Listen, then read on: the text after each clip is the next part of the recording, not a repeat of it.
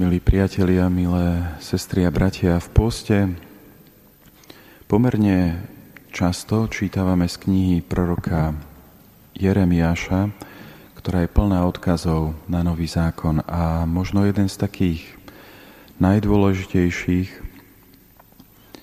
je otázka, ktorú si celá táto kniha kladie, čo môže očakávať Izrael od trpiaceho proroka. Jeremiáš na túto otázku samozrejme odpovedá svojim životom, ale my vieme, že tú plnú odpoveď dá až Kristus. V tom krátkom čítaní, ktoré nám liturgia ponúkla dnes z proroka Jeremiáša, prorok pripomína, že na neprávosti a násilie svojich súkmeňovcov odpovedal tým, že sa za nich prihováral. Mocný v jeho spoločnosti mu zakazovali vystupovať, pálili jeho diela, pokúsili sa o atentát, zabíjali jeho spoluprorokov, chceli na ňo útočiť intrigami, ako sme dnes počuli.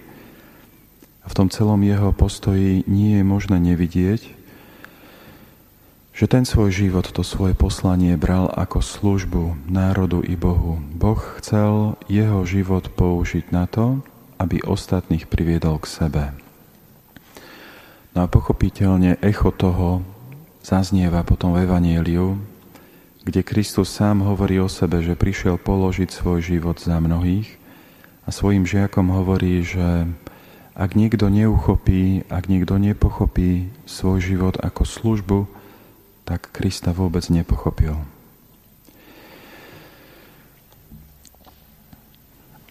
Keď bol Jeremiáš ešte mladý a začína k nemu hovoriť Boh. Píše sa rok 626 pred Kristom. To bolo obdobie, kedy aj sám Jeremiáš a Izrael zažíva veľkú nádej, veľké náčenie. Deje sa veľa pozitívnych zmien v Izraeli. A tu nádej priniesol kráľ Joziáš, ktorý po mnohých zlých eh, kráľoch sa zrazu riadi podľa Božieho zákona. On sa snaží obnoviť Izrael, dobíja dokonca stratené územia, ale zrazu po 17 rokoch zomiera v boji proti Egyptu. A s ním vyhasína nielen jeho život, ale aj nádej na zmenu.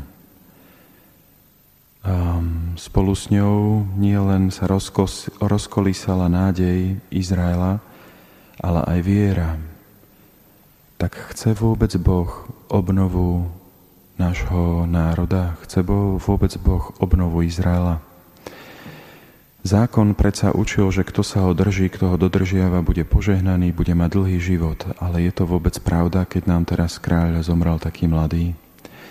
Alebo je ešte nejaký iný život, o ktorom zákon hovorí, že budeme si užívať ten dlhý život, keď mu budeme verní? Jeremiáš je svetkom rýchleho eh, úpadku kráľovstva. On vidí to hlboké rozdelenie, intrigy, zneužívanie moci. Nepriateľ už stojí pred bránami.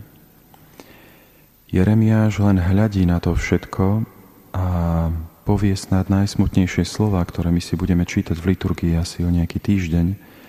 Zahynula pravda, zmizla im z úst, alebo zahynula vernosť. Po niekoľkých rokoch po smrti kráľa um, prvýkrát Jeruzalem padne, stane sa vazalským kráľovstvom, ale Izrael sa vzoprie proti tejto uh, moci a po niekoľkých rokoch po tom povstaní bude úplne dobitý a Izrael bude odvlečený do exilu. A predstavme si teraz toho dospelého, zrelého chlapa Jeremiáša, čo si o tom svojom živote mal myslieť? Ako mladému mu Boh povie, ako mladému mu Boh povie, že sa neožení, že nebude mať deti, že bude znamením pre Izrael, že si ho pán povedie po jeho cestách. A on vedel, že jeho život patrí Bohu vo všetkých aspektoch, že Boh si uchvátil ten jeho život a že mu patrí. Ale čím je Jeremiáš starší, tým videl len hlbší a hlbší úpadok Izraela. No a to fascinujúce, k čomu mierim, je to, že keď sa Jeremiáš obzrie na ten svoj život, tak má právo nariekať nad sebou, vnímať sa ako obeď, ísť si svojou cestou, predstavovať si, aké to mohlo byť úplne iné.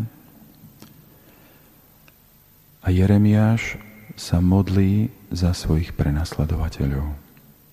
Ako sme to čítali v tom, v tom dnešnom úrivku. V situácii, kedy mohol by nariekať nad tým svojim životom, kam ho ten Pán Boh doviedol, on sa modlí za tých, ktorí mu zo života urobili peklo. Ja neviem, či poznám lepší liek na sebaľútosť, ktorej prepadáme my každý v, v akejkoľvek forme občas, než je kniha proroka Jeremiáša, príbeh toho človeka, ktorý bol ako jeden z nás. Nech je pre nás teda príbeh proroka Jeremiáša dôkazom, že tie náročné Kristové slova o živote ako službe sa dajú pretaviť do reality. Ak v sebe objavíme tú hlbokú dôveru, že patríme Bohu a že Boh vie o úplne všetkom, čo sa nám v našom živote deje.